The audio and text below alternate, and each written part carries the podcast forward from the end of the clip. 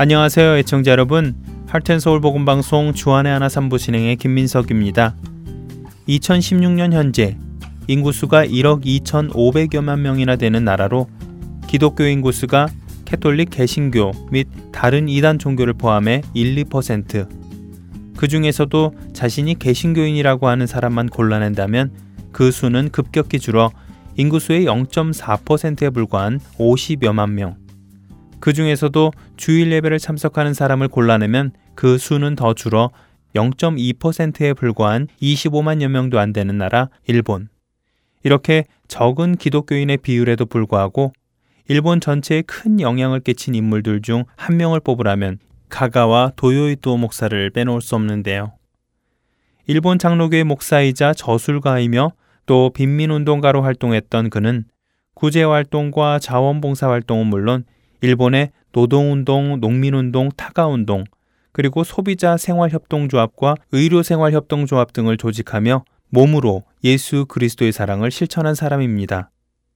가가와 도요이코는 1887년 7월 도쿠시마현의 부유하고 고위 정치인인 아버지와 게이샤, 첩 사이에서 사생아로 태어났습니다. 본부인과의 사이에서 자식이 없던 그의 아버지는 그에게 생긴 첫 아들 가가와를 사랑하였고 후에는 그를 입양하여 키우게 되는데요. 하지만 다섯 살이 되기도 전에 당시의 돌림병으로 아버지와 친어머니를 잃은 가가와는 결국 할머니와 양어머니의 손에서 자라나게 됩니다. 당시 가가와의 집안은 20여 개의 마을을 다스리는 무사의 집안이자 불교를 믿는 집안으로 할머니는 그를 가문의 후계자로 생각하고 있었습니다. 하지만 가가와를 싫어했던 그의 양어머니 때문에 그의 하루하루는 괴로움의 연속이었고 그의 나이 15살이 되던 1903년에는 집안이 파산에 이르면서 그는 또다시 삼촌에게로 입양되게 됩니다.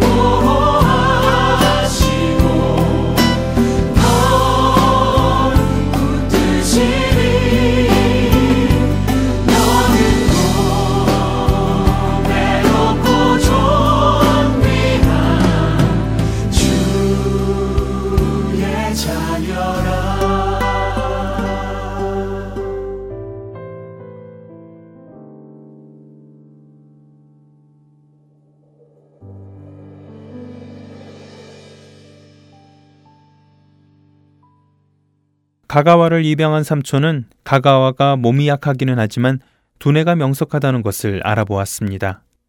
그래서 삼촌은 이 가가와가 무너진 자신의 집안을 다시 일으킬 수 있는 인물이라고 믿었지요. 삼촌은 가가와를 큰 인물로 키우기 위해 전적인 후원을 하기 시작했습니다. 그런 삼촌의 후원으로 가가와는 동경대학에 들어가 공부하게 됩니다. 또한 그의 삼촌은 가가와가 서구 문명과 영어를 배울 수 있도록 미국 선교사들과의 만남의 자리까지 마련해 주지요. 바로 이때 가가와는 선교사들을 통해 기독교라는 것을 처음 접하게 됩니다. 가가와는 궁금했습니다. 말도 통하지 않는 먼 이국 땅까지 찾아와 선교사라는 이름으로 사람들을 사랑으로 섬기고 헌신하는 그들의 모습이 또 그들이 전하는 복음은 무엇인지 알고 싶었습니다. 그렇게 해서 가가와는 선교사들과 함께 성경을 공부하기 시작하는데요. 그는 선교사들과 말씀을 읽고 공부하면 공부할수록 그동안 자신이 믿고 있던 불교가 참 진리가 아닌 예수 그리스도가 참 진리임을 깨닫게 됩니다. 그리고 그는 말씀 가운데 예수님을 인격적으로 만나게 되면서 선교사들로부터 세례를 받게 되지요. 세례까지 받은 가가와는 더 이상 동경대학에 공부하기를 원치 않았습니다. 그는 메이지 신학교에 들어가 신학을 공부하기 원했습니다. 이 일로 인해 가가와는 삼촌은 물론 가족들과 큰 갈등을 일으켰고 결국에는 집으로부터 쫓겨나게 됩니다. 그럼에도 불구하고 예수 그리스도만이 참 진리라는 확신을 저버릴 수 없었던 그는 결국 노예와 선교사들의 도움으로 신학교를 가게 되고 그때부터 그는 예수님의 섬김 그대로 살고자 실천하는 삶을 살기 시작합니다. 어려운 사람들을 찾아가 돕는 것은 물론 빈민촌을 돌아다니며 사람들에게 먹을 것과 옷을 벗어주었고 그들을 집으로 데려와 재워주기까지 합니다. 하지만 과로로 인해 건강 상태가 악화된 그는 대학교 2학년 때부터는 피를 토하기까지 하는데요. 폐결핵에 걸린 것입니다. 당시 폐결핵은 인간의 힘으로는 고칠 수 없는 사람들이 두려워하는 전염병이어서 더 이상 학교를 다닐 수 없었습니다. 그리고 죽을 것이라고 생각한 그는 결국 삶을 포기하고 조용히 죽음을 맞이하고자 깊은 산골에 들어갑니다. 죽기 위해 찾아간 산골에서 가가와는 나가오 목사 가족을 만나게 됩니다. 나가오 목사 가족과 함께 있는 동안 그는 아무런 조건도 구하지 않고 자신을 정성스럽게 보살피는 모습을 보면서 그리스도인으로 살아가는 것이 이런 것이구나 하는 깨달음을 얻게 되지요. 그런 깨달음을 얻자 놀랍게도 그는 몸도 회복되는 역사를 경험합니다.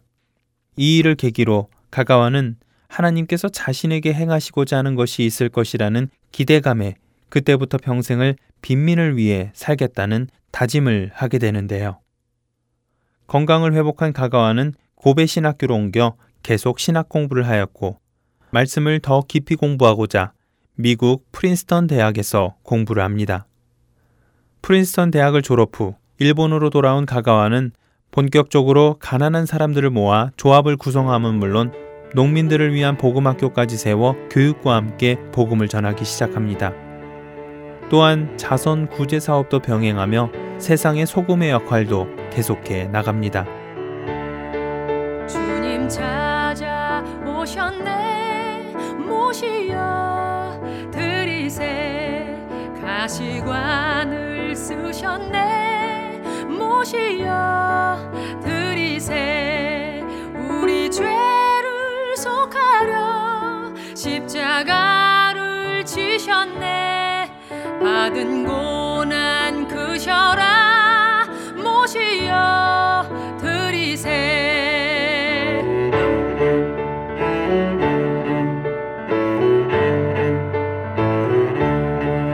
보라 성자 오셨네. 모시여 드리세. 영광 중에 계신 주 모시여 드리세 헛된 교만 버리고 우리 구주 모시여 영원 복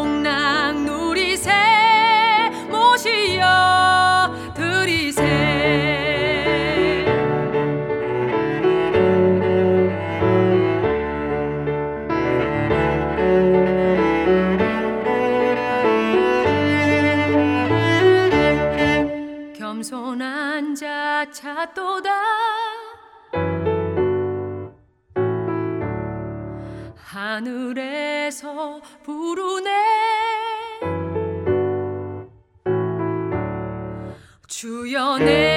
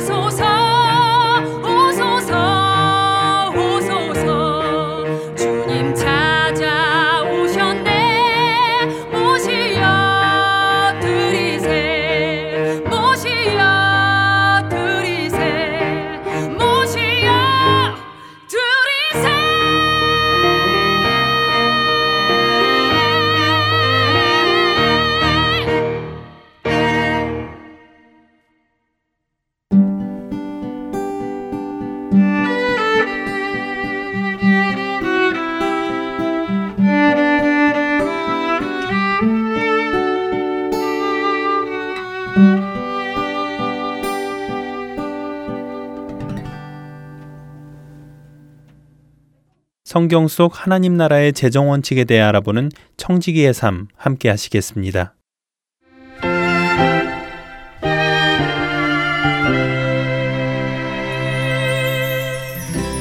애청자 여러분 안녕하세요. 청지기의 삶 진행의 신태입니다. 지난주에는 재정에 관한 성경의 여러 가지 관점 중에 몇 가지를 살펴보았죠. 모든 것이 하나님의 것이다. 나는 위탁받은 청지기이다. 하나님께서는 이 땅을 풍요롭게 창조하신 풍요의 하나님이시다. 그런 하나님만이 나의 공급자이시고 우리의 모든 필요를 채우시겠다 약속하셨다.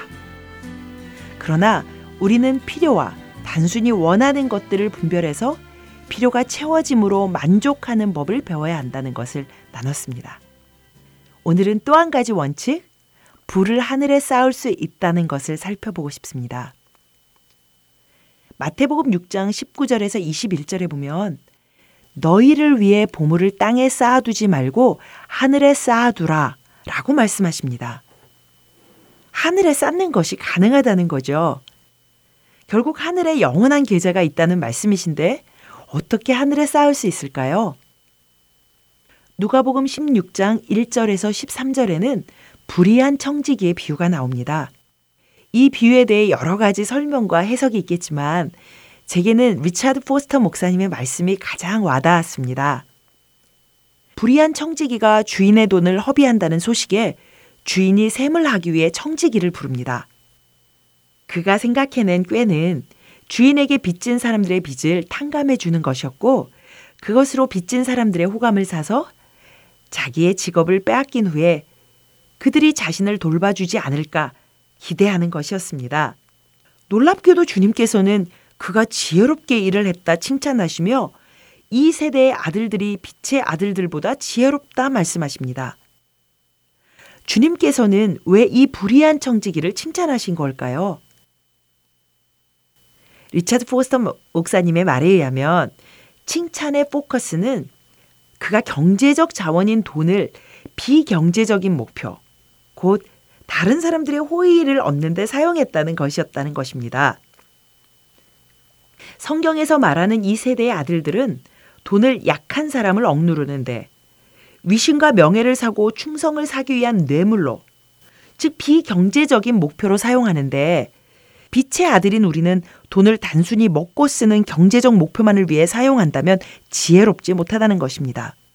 돈을 거부할 것이 아니라 돈으로부터 도망칠 것이 아니라 그것을 붙들고 정복해서 보다 더 큰 목표, 하나님 나라를 진척시키는 데 사용하도록 우리는 부르심을 받았습니다.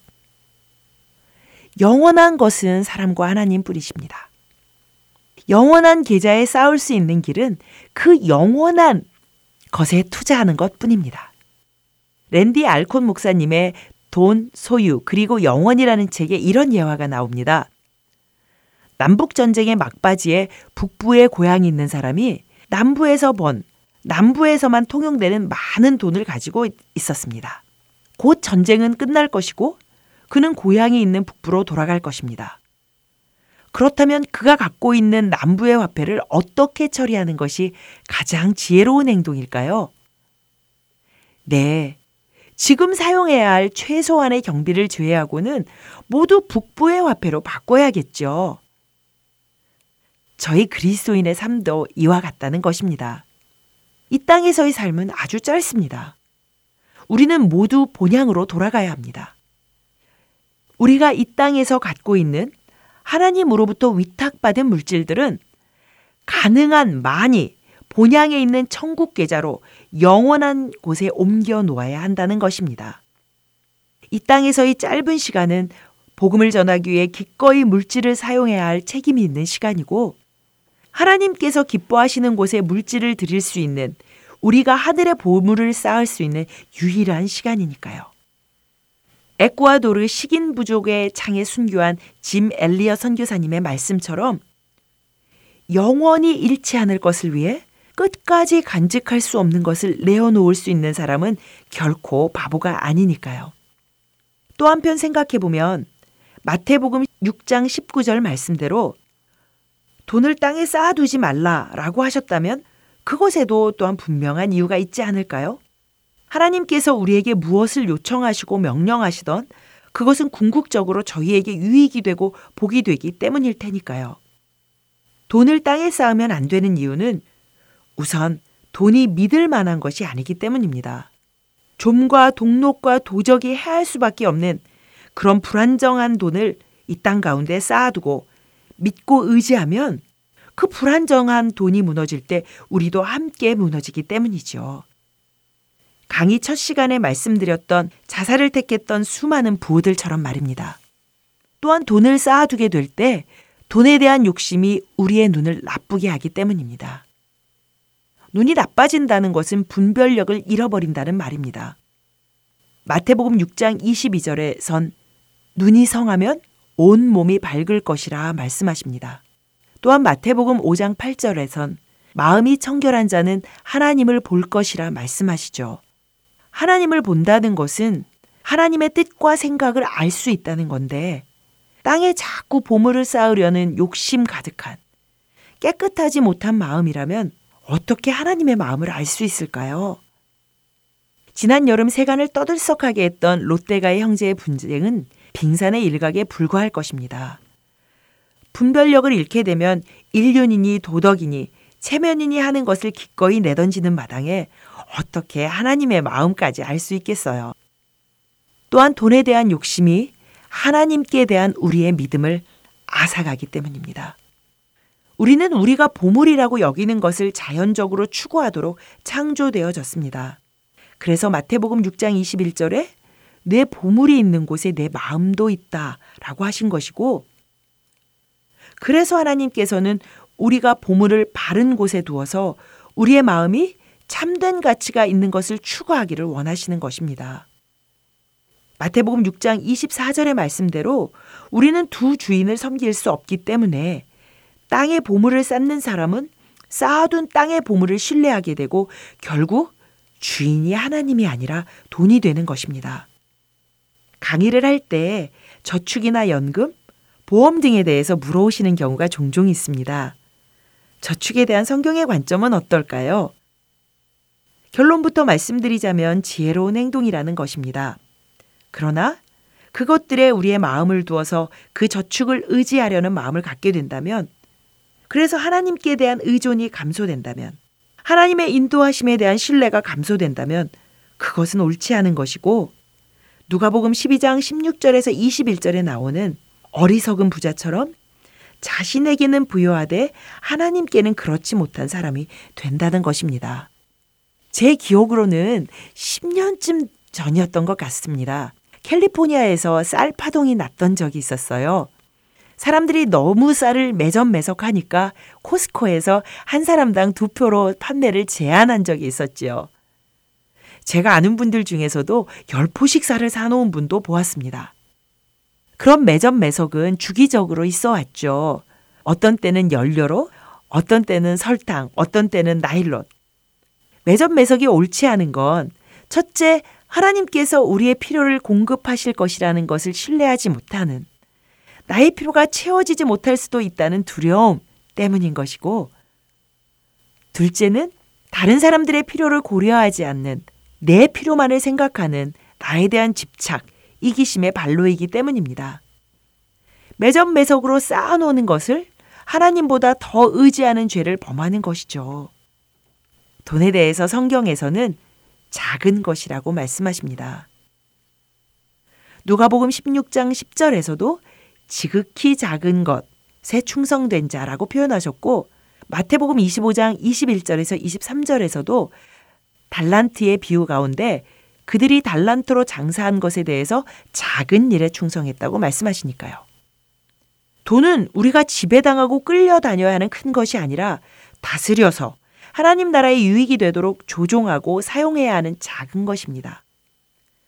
그래서 자꾸 돈을 큰 것이라고 생각하게 만드는 만몬의 영을 거부해야 합니다.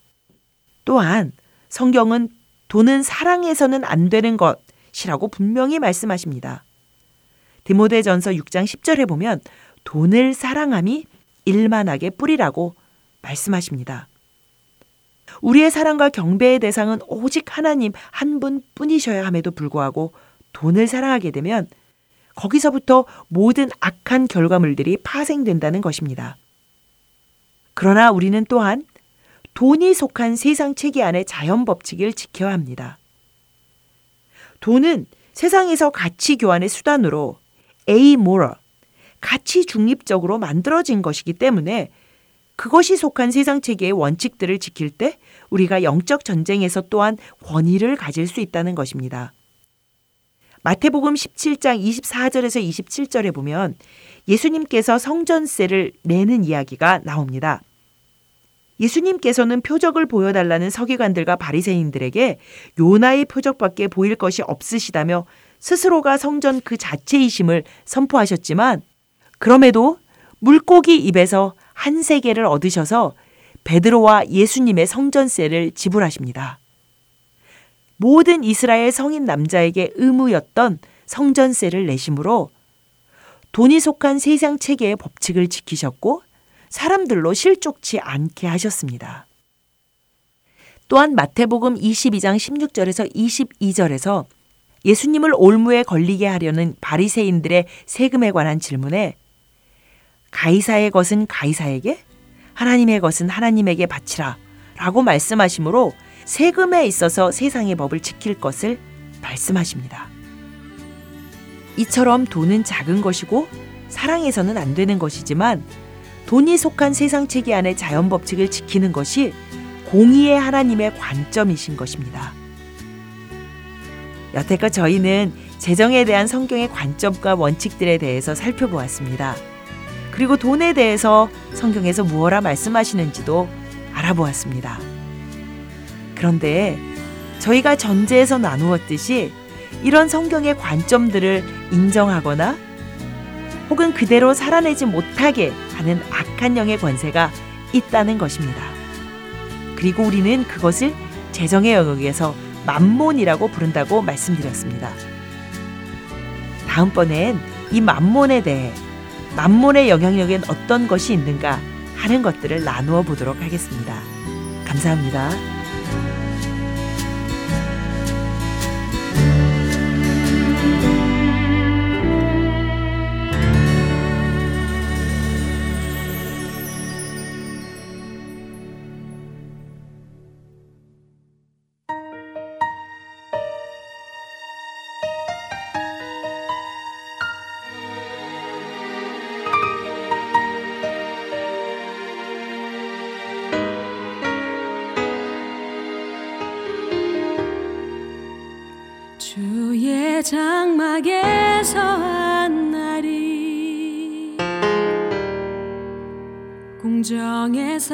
궁정에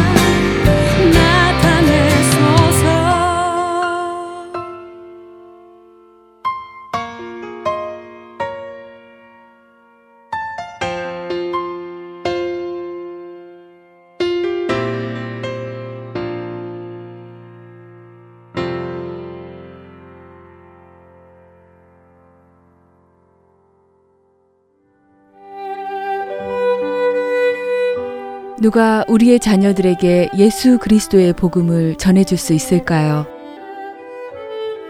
그것은 바로 부모님의 몫입니다. 부모님께서 직접 자녀들에게 성경적 가치관을 세워주도록 가이드라인이 되어드릴 주안의 하나 6부 자녀들을 위한 방송이 시작됩니다. 주안의 하나 6부 CD 신청을 원하시는 분은 방송사 사무실 602-866-8999로 연락 주시기 바랍니다.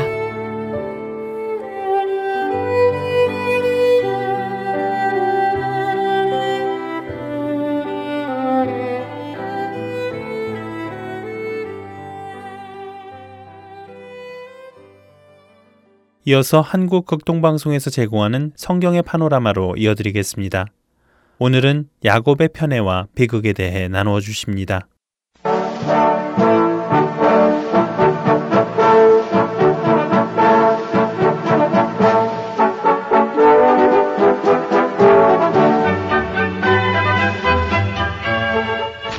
파노라마 성경의 파노라마 이 시간은 하나님의 말씀을 깨닫는 귀한 시간입니다. 성경의 구약부터 천천히 구체적으로 살펴보고 있는데요. 노후 목사님이십니다. 목사님 안녕하세요. 반갑습니다. 김성윤입니다. 꿈을 가진 사람 요셉까지 살펴봤죠. 이 시간에 우리가 그 요셉과 함께 다뤄지는 유다 이야기를 조금 더 다뤄보지요. 네. 그 유다는 히브리어로 하면 여후다, 여후다 그런 이름인데 그 여호와를 찬송하리로다. 여호와를 찬송할지어다 그런 이름을 가지고 여호와를 찬송할 자다라는 뜻을 가지고 있는 유다가 예. 동생 요셉 하나님 앞에 은혜를 받았던 그 요셉을 팔 때 아주 앞장섰던 사람이지 않습니까? 그래요. 그 일생일대 오점을 남기게 되죠. 예. 그러니까 사람을 미워하다 보면은 반드시 실수하게 됩니다. 시기 질투가 어, 이렇게 큰 죄를 범하게 되는 거죠. 뭐 야곱이 라헬의 소생 요셉과 베냐민을 좀 편애한 거는 인간적으로 볼 때 이해할 수 있습니다. 의미가 없으니까 뭐 예쁘고 어떤 그런 것보다도 그저 늦게 노년에 얻은 아이들이 어리기도 하고 의미가 없고 하니까 그 좀 애처로운 생각이 더 들 것은 뻔한 것이죠. 인간적으로 충분히 이해할 수 있습니다. 근데 이제 형님들이 또 미워하는 감정도 또 그리 하니까 말이죠. 그러니까 성경이 그런 뭐 참 진실한 거죠. 다뭐 인간적으로 있을 만한 일들을 그냥 그대로 그저 기록하고 있습니다. 네. 유다가 아주 여러 가지 면에서 똑똑한 사람인 건 틀림없는 것 같아요. 그래서 이제 무슨 일을 할 때 앞장선다는 것은 그 뭔가 있어야 앞장서는 거 아니겠습니까? 네. 그래서 이제 그 팔아먹는데 앞장을 섰다가 좀 어려움을 겪게 됩니다. 성경을 파노라마식으로 쭉 읽어가다 보면 창세기 37장에서 요셉 이야기가 시작됐어요. 근데 갑자기 요셉 이야기가 진행되다가 툭 끊어지고 바로 38장에서 유다 이야기가 또 나온 것을 볼 수 있습니다. 예. 다시 말하면 바로 요셉을 팔아먹고 나서 유다가 어떻게 됐는가 그걸 38장에서 금방 보여준다고 말이죠. 네. 그래서 우리가 이런 걸 한 절이나 무슨 요절만 빼가지고 단편적으로 보면 안 보이는 거죠. 네, 그렇죠. 성경을 크게 흐르는 흐름을 늘 보면서 이 흐름의 줄기가 이 이야기의 스토리가 어느 줄기를 타고 어떤 방향으로 흘러가고 있는가 이런 것을 잘 살펴보는 것은 매우 중요합니다. 그 유다 이야기가 길지 않게 다뤄집니다만 그러나 요셉 이야기 속에 유다 이야기가 늘 그저 빠지지 않고 포함되어 있는 것도 이제 잘 살펴볼 일입니다.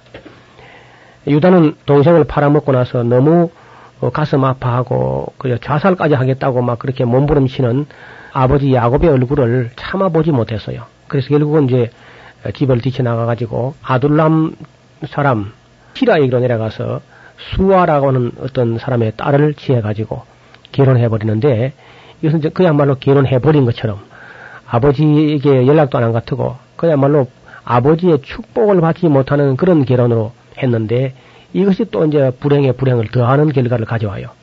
첫 아들을 낳고 둘째 아들 오난을 낳고 며느리까지 이제 보게 되는데 그 엘이라고 하는 큰 아들의 아내 그 유다의 며느리죠. 며느리가 참 기구한 운명의 여인이라요. 며느리는 그저 엘하고 결혼하자마자 얼마 안 가서 손자도 안 낳는데 그만 그 엘이라는 그 아들이 죽지 않습니까? 죽고 나니까 이 장자를 잃어버린 또 유다의 가슴은 찢어지는 가슴이지요. 그리고 이제 홀로 된 또 며느리를 보니까 이 참 가슴 아픈 일이거든요. 그래서 오난을 또 이제 들여보냅니다.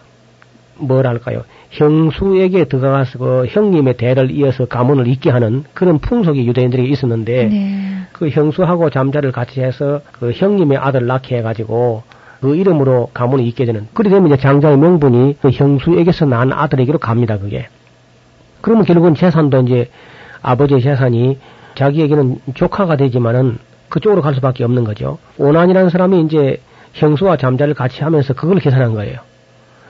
형수에게서 만약 아들이 나면은 아버지의 재산이 전부 이쪽으로 가, 다 가게 된다. 많은 재산이. 그걸 계산하면서 결국은 형수로 하여금 아기를 잉태하지 못하게 땅에 설정을 했다. 그렇게 예, 기록합니다. 네. 이 행위가 하나님 보시기에 악하다고 해가지고 하나님께서 또 그 오난도 죽였단 말이죠.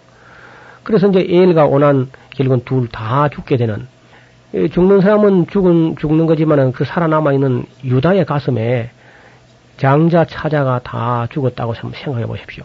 끔찍한 일이죠. 세상에 아마 가장 불행이 있다고 하면은 아들의 죽음을 보는 아버지의 심정, 그 아들과 딸의 죽음을 보는 그런 부모님의 심정이 가장 참담한 그런 그 심정이 될 텐데 유다는 벌써 아들 둘씩이나 아, 죽게 되는 그런 어려움을 겪게 됩니다. 그리고 셋째 아들 셀라가 이제 너무 어리기 때문에 다마를 친정에 가서 수절하고 있거라 하고 친정으로 돌려보냈지요. 그리고는 이제 오난을 데리고 얼마 있다가 그만 유다의 아내도 또 죽습니다. 유다는 참 그 아들 둘이 죽은 것만 해도 정말 가슴에 미어지는 일인데 자기 아내까지 또 죽으니까 네. 그 셀라 이제 그거 하나 보고 이제 살아가고 있습니다. 유다가 그 혹독한 날들을 겪으면서 많이 생각했을 거예요. 그리고 어렴풋이나마 자기 아버지 야곱이 아내를 잃고 아들을 잃어버렸을 때에 아들이 죽었을 때 그 심정이 어떠했겠는가를 오히려 아버지의 낯을 피해서 나가면은 그런 것을 그저 잊어버릴 수 있을 줄 알았는데 자기 스스로 체험하면서 더 처절하게 깨닫는 그런 체험을 하게 되는 거죠. 예. 뭐 몸소 겪어보니까. 그래서 셀라가 자라나게 되는데 자라나도 아마 그 유다의 생각에 어떻게 된 여자가 며느리가 아들 둘씩이나 이렇게 죽게 만드는가 해가지고 셋째 아들 셀라를 그 며느리 다말에게 주는 것을 좀 겁을 냈던 것 같아요. 세월이 지나 충분히 그저 며느리 다말에게 들여보낼 만하게 됐는데도 그 며느리를 부르지도 않고 셀라는 거냐 셀라 때라 크게 내버려 두니까 다말에 아주 속으로 아마 은근히 그냥 앙심을 품고 자기 시아버지 유다가 이제 양털 깎으러 가는 길목에 창녀로 가정하고 있다가 그 시아버지를 유혹하게 됩니다. 그래서 유다도 이제 아내가 죽은 후 세월이 지나니까 남자가 독취하는 것이 또 좋지 못하고 해서 결국은 그 창녀의 유혹을 받아가지고 창녀 집에서 하룻밤을 지내고 그래서 이제 그 화대를 요구할 때에 손에 진게 없어가지고 지팡이하고 이제 인장을 갖다가 여자가 주면서 내가 양털 깎아가지고 내려올 때 그때 뭐 집을 하겠다 하고 이제 떤 지팡이하고 인장을 주고 나왔는데 돌아오면서 보니까 그 창녀가 없어져 버렸단 말이죠. 그래서 뭐 아이고 뭐 잘됐다 하고 뭐 지팡이하고 뭐 인장이야 다시 만들면 되지 하고 이제 왔는데 세월이 지나면서 자기 며느리 친정에 가서 수절하던 며느리 다 말이 배가 불러온다 하는 말을 들었단 말이죠. 이 소식을 듣고는 유다가 막 노발대발했을 거예요. 왜냐하면은 아들 지금 둘이 죽은 데다가 아내까지 죽은 데다가 이 불행에 불행에 겹치는데 또 며느리까지 못된 짓을 했다고 하는 소식을 듣고 얼마나 화가 났던지 당장 끌어내서 불에 살을, 살으라고 막 이렇게 에, 그렇게 아주 유, 다가 노발대발 하게 됩니다. 근데 그 이제 며느리가 화형장으로 끌려가면서 이 지팡이와 이 인장 임자로 말면서 내가 잉태했나이다. 가서 이것을 시아버지에게 전하십시오. 하고 이제 전했단 말이죠. 유다가 받아보니까 이게 기가 막히게 자기가 한 짓이거든, 그게. 예. 그러니까 가만히 유다가 막 충격을 받아가지고 막 한동안 말을 하지 못하고 가만히 앉아 생각해 보니까 그 며느리가 한 것이 자기보다 옳은 거라 거기다. 자기가 셀라가 셋째 아들 셀라가 장성했음에도 불구하고 며느리 주지 아니한 것에 대한 표현을 그렇게 한 거니까 어쩔 수 없어서 그저 그가 나보다 옳다 그러면서 세월이 지나가지고 이제 아기를 낳았습니다. 아기를 낳았는데 쌍둥이였어요. 산파가 받으면서 보니까 한 아이가 손이 먼저 나오길래 아이고 네가 장자다 하면서 손목에다 붉은 줄을 메어줬는데 이상하게 붉은 줄을 메었던 그 손이 도로 들어가고 어. 다른 아이가 나왔단 말이죠. 그래서 아마 네가 어찌하여 텁치고 나오느냐 하면서 이름을 베레스와 셰라로 그렇게 에, 지었습니다. 어떤 면에서는 그 이제 유다가 보면 이건 아들도 안 아들이면 아들이고 또 어찌 보면 손자이기도 하고 좀 이상한 그런 아들을 낳았습니다. 유다가 이러한 일을 겪으면서 아마 마음이 많이 상하게 되고 그러면서 또 한편 자기 자신을 깊이 돌아보게 되고 깨닫기도 하고 사람이 변하게 됩니다. 그래서 깊이 회개하고 아버지께로 돌아와서 아버지를 잘 모시려고 노력을 하게 되고 그 뒤로는 어떻든 이 일이 있은 후로는 유다는 그 못된 성질이 다 가시고 정말 장자가 될 만큼 그래서 이 나중에 보면은 이 유다의 후손을 통해서 예수님이 탄생하죠. 네. 다윗 왕이라든지 모든 그 유대인의 왕들이 전부 다 이 유다의 후손으로 나게 됩니다. 그 베레스 유다가 이제 베레스에게로 장자의 권이 넘어가니까 베레스가 헤스론을 낳고요. 헤스론이 람을 낳고 람이 아미나답을 낳고 아미나답이 나손을 낳고 나손이 살몬을 낳고 살몬이 보아스를 낳고 보아스가 오벳을 낳고 오벳이 이세를 낳고 이세가 다유당을 낳은 거죠. 이런 족보는 이제 룻기 끝에 가서 보면은 바로 그 은혜의 길이 은혜의 흐름이 그 유다 지파를 통해서 또 유다의 그 아들 베레스를 통해서 이렇게 흘러가고 있는 것을 우리에게 보여줍니다. 아버지에게 회개하고 돌아와서 지난날 잘못을 깊이 뉘우치고 이제부터는 정말 잘하려고 노력했던 그것이 마음대로 되지는 않습니다만은 그래도 깊이 통회하고 그 깊은 수렁 같은 날들을 지내면서도 유다가 회개하였기 때문에 하나님께서 그에게 은총을 다시 주신 것을 볼 수 있습니다. 한때 젊은 날에 실수하거나 죄를 범하거나 잘못한 일이 있어도 언제나 뉘우치고 돌아오게 되면 야곱도 용서할 뿐 아니라 하나님께서도 그를 용서하시고 그에게 다시 은혜의 길을 연장해 주는 것을 볼 수가 있습니다. 그러시네요. 예. 우리가 유다가 한 행동은 어딜 봐도 참 용납받을 수 없는 못된 짓이었지만은 그가 대가를 지불하고 그러면서 깊은 회개를 통해서 새 사람이 되었고 그 다음부터는 온 형제간을 화목하게 하는데 앞장을 서서 마침내 베냐민을 그 살려내려고 애를 쓰는 그런 모습을 보면서 요셉도 그 형님 유다에 대한 악한 감정들이 다 사라지게 되고 이 모든 것이 합력하여 선을 이루시는 하나님의 손을 요셉이 봤기 때문에 네. 다시는 그 형제간의 불화가 없이 완전히 화목되는 그러니까 이 모든 과정을 통해서 야곱의 아내 네 사람의 여인에게서 난 아들 열두 아들들이 마침내 다 화목하게 되는 그런 과정을 우리에게 보여주는 그런 장면들, 그런 파노라마가 창세기에 있는 그런 아름다운 이야기로 끝이 나 있습니다.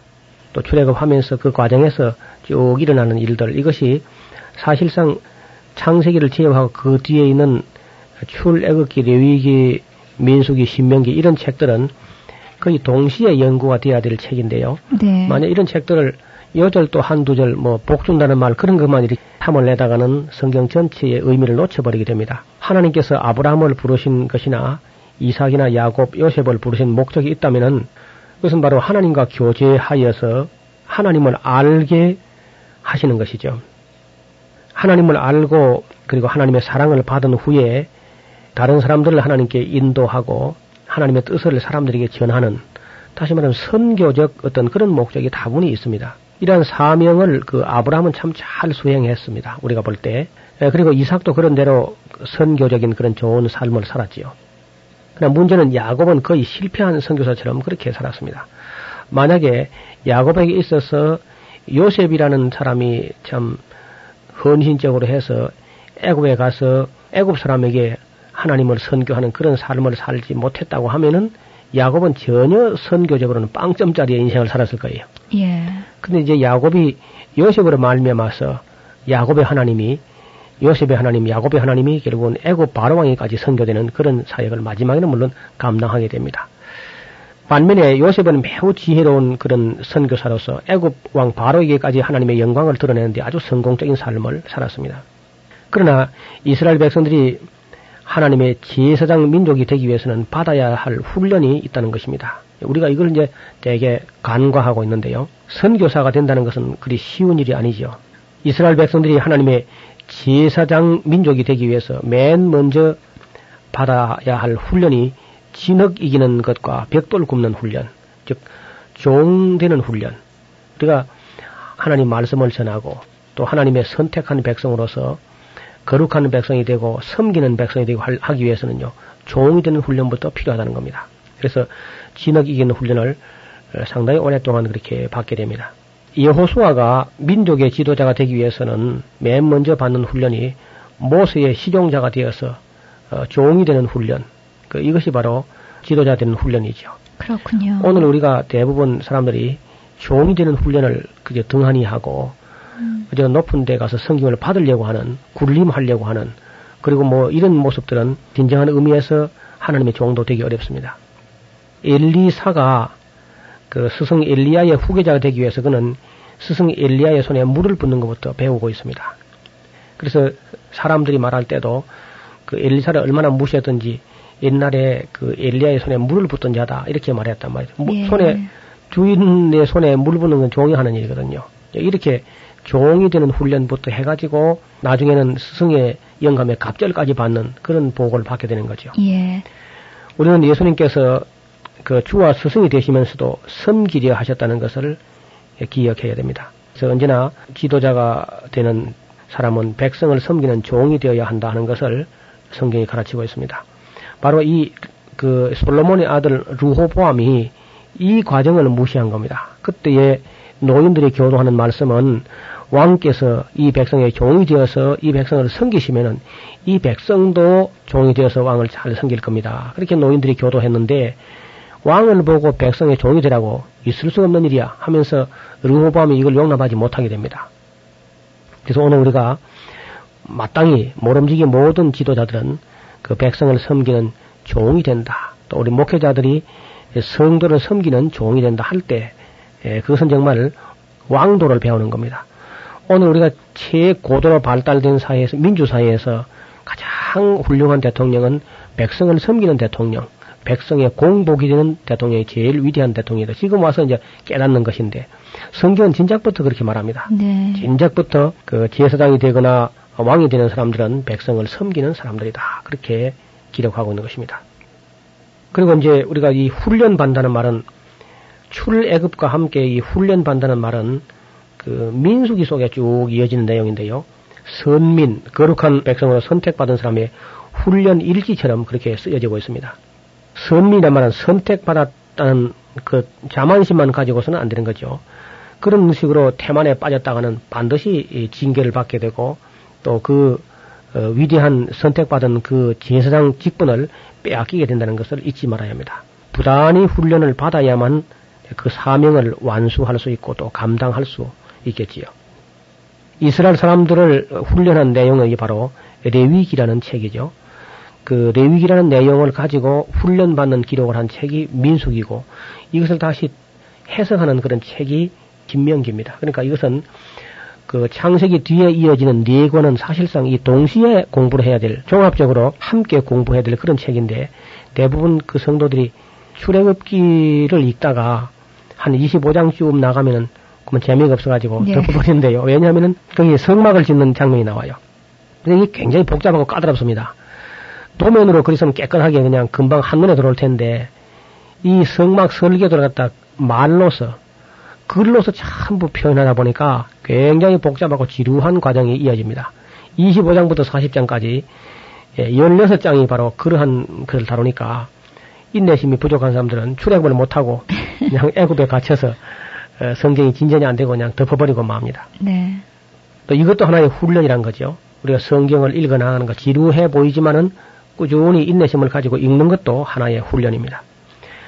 에, 거룩한 백성이 되기 위해서 하나님의 에, 손에 쓰임 받는 일꾼들이 되기 위해서 범사에 에, 인내하면서 참는 훈련이 에, 필요합니다. 민수기도 보면은 같은 이야기가 끊임없이 반복되고 되풀이되는데 이런 모든 과정은 우리들 역시 훈련하는 겁니다. 그 옛날 유대인들은 그것을 글로서 읽는 정도가 아니고 몸소 살아서 실천하는 그런 것까지 했는데 오늘 우리가 그걸 읽는 걸 가지고 지루하다고 해가지고 그렇게 조급해가지고는 하나님의 일꾼으로 성장하기가 어렵습니다. 훈련을 받는 사람들의 기본적인 자세는 순종과 복종이죠. 그리고 믿음이죠. 우리는 애굽에서 이스라엘 백성들이 출애굽하기 바로 직전에 열 번 되풀이되는 그런 재앙들 이야기가 나옵니다. 열 번이죠, 꼭. 열 가지 재앙. 그런 열 가지 재앙들은 언제나 재앙에 앞서서 모세를 통해서 들려지는 하나님 말씀이 있습니다. 그때에 그걸 믿으면은 언제나 유익이 되고요. 그걸 믿지 않으면 반드시 손해를 봅니다. 순종하면 반드시 복이 되고 은혜가 되는데 순종하지 않으면 반드시 저주가 되고 손해를 보는 그런 훈련을 열 번 딱 하고 나니까 백성들이 아 이제는 정말 하나님 말씀이라 그러면 믿어야 되겠구나. 하나님께서 말씀하시면 순종해야 되겠구나 하는 것이 인식될 때까지 그 열번 되풀이 됩니다. 그 훈련이 거의 다 이제 인식이 된 다음에 출애굽 사건이 일어나게 되는 거죠. 네. 그래서 우리가 교회 에 나가서 맨 먼저 배울 것은 하나님 말씀이다 하면은 믿는 훈련. 그리고 하나님 말씀이다 그러면은 순종해놓고 보는 훈련. 이 처음엔 잘 안 되죠. 경험 없는 일들 내, 내게 있어서 아직 그 체험되지 않은 일이기 때문에 얼른 그저 이성적으로 납득이 안 되면 순종하기 어렵습니다. 그런데 이렇게 열 가지 성경의 열 가지 재앙을 통해서 이스라엘 백성 배운 것은 반드시 하나님 말씀은 이루어진다. 그래서 믿는 믿음과 또 하나님 말씀을 순종하면 반드시 복이 되고 그것을 거역하게 되면 반드시 손해를 본다 하는 것을 처절하게 깨달은 다음에 그러고 나서 이제 애굽에서 탈출해서 나오게 되는 것이죠. 그래서 어떠한 경우에라도 훈련받는 사람들은 상관의 명령에 복종해야 되는 것처럼 하나님 말씀을 배워 훈련하는 사람들은 이것이 하나님 말씀인가 아닌가 확실히 아는 과정이 중요하고 그것이 확실할 때는 믿고 순종하는 것. 이보다 더 중요한 게 없습니다. 가장 중요한 것은 하나님 말씀을 듣고 깨닫고 그리고 믿고 순종하는 것. 듣는 게 참 중요하죠. 듣는 것이 수양의 기름보다 낫다 그러니까 하나님 말씀을 잘 삼가 잘 듣는 것. 그리고 듣고는 깨닫는 것. 깨닫고는 믿는 것.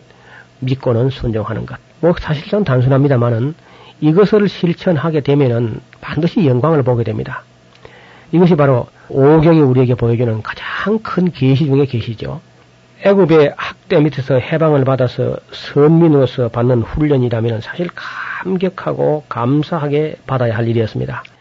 이스라엘 백성이 선 자리에서 그 광야에서 서서 한번 생각해 보죠. 애굽에서 바로의 종되었던 집에서 만약에 해방되지 못했다면 그들은 진흙 이기는 것과 벽돌 굽는 일로 결국은 노동에 혹사당하다 다 죽어 멸종되었을 겁니다. 왜냐하면은 사내 아이가 나면 다 죽이니까 예. 더 이상 사내 아이가 태어나지 못하면 결국은 멸종되겠죠. 그는 멸종되는 그런 애굽의 바로의 종되었던 입에서 풀려난 것을 돌아보면서 감사해야 되겠고 또 홍해 바다를 건너오게 하고 바로왕의 군대를 홍해 바다에 엎으신 하나님을 찬양하면서 감사해야 되겠고 그 다음에 또 약속의 땅에 지금 들어갈 미래의 약속이기 때문에 소망을 가지고 또 감사해야 될 텐데 그러니까 과거를 돌아보면은 애굽 땅 바로의 종되었던 집에서 강한 손과 편팔로 구원하신 하나님을 감사하면서 또 오늘 순종해야 되겠고 예. 미래에 있을 그 영광스러운 소망의 나라를 가나안 땅을 바라보면서 젖과 꿀이 흐르는 땅을 그 약속의 땅을 바라보면서 오늘을 또 순종하고 어려움을 참아야 될 텐데 음. 그건 거룩한 백성이 되기 위해서 하나님께서 훈련하신 그 훈련에 대해서 감사하지 아니하고 끊임없이 불평하게 됩니다. 그래서 믿지 아니하고 불평하고 가난 땅에 들어가지 않겠다고 고집을 부리고 그렇게 하다가 결국은 그 애굽에서 나왔던 세대 20세 이상으로 전쟁에 나갈 만한 사람들, 칼을 뺄 만한 사람들, 60만 3,550명이 여호수와 갈렙 말고는 결국은 그 40년 동안에 광야에서 다 죽고 맙니다. 이 안타까운 장면들이 그 민숙이 이야기거든요.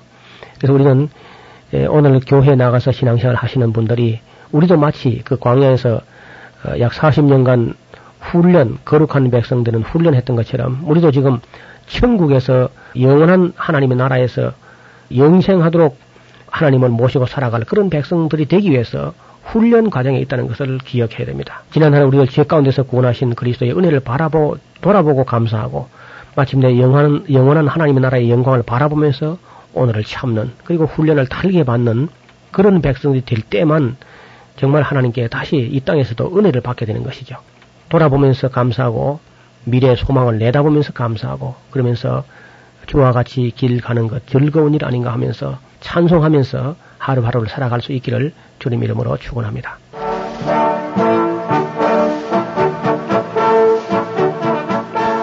성경의 파노라마 이 시간을 통해서 성경 안의 진리를 바로 보고 하나님의 말씀을 바르게 깨닫는 그런 시간 되셨으면 합니다.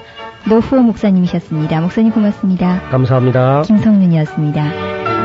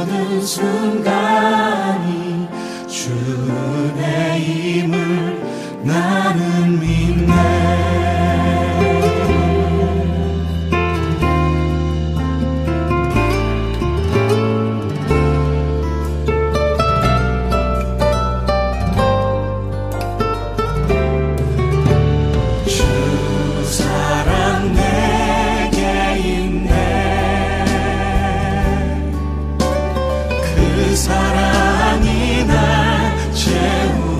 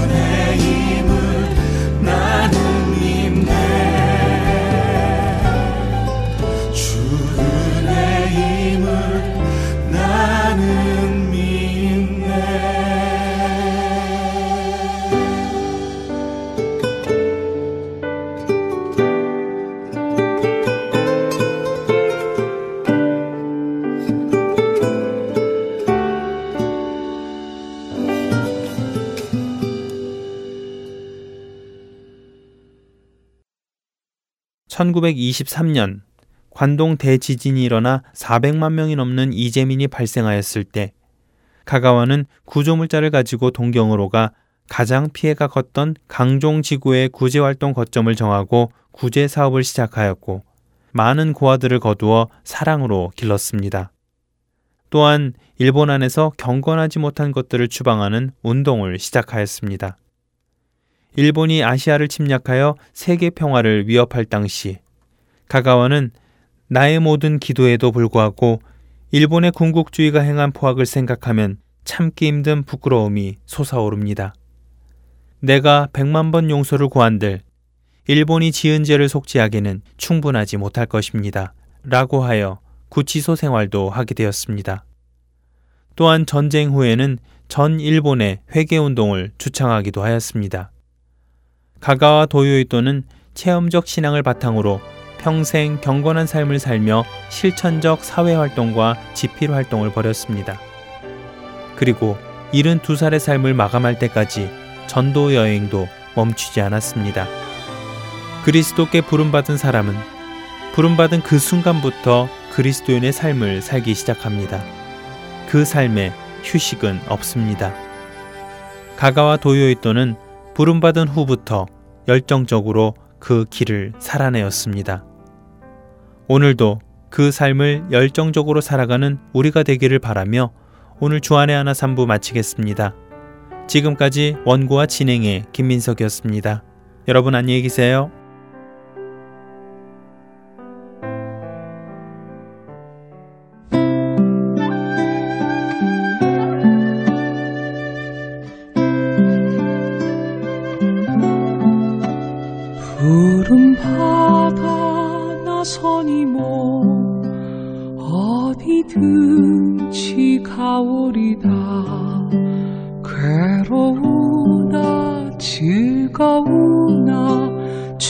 길만 따라 가오리니.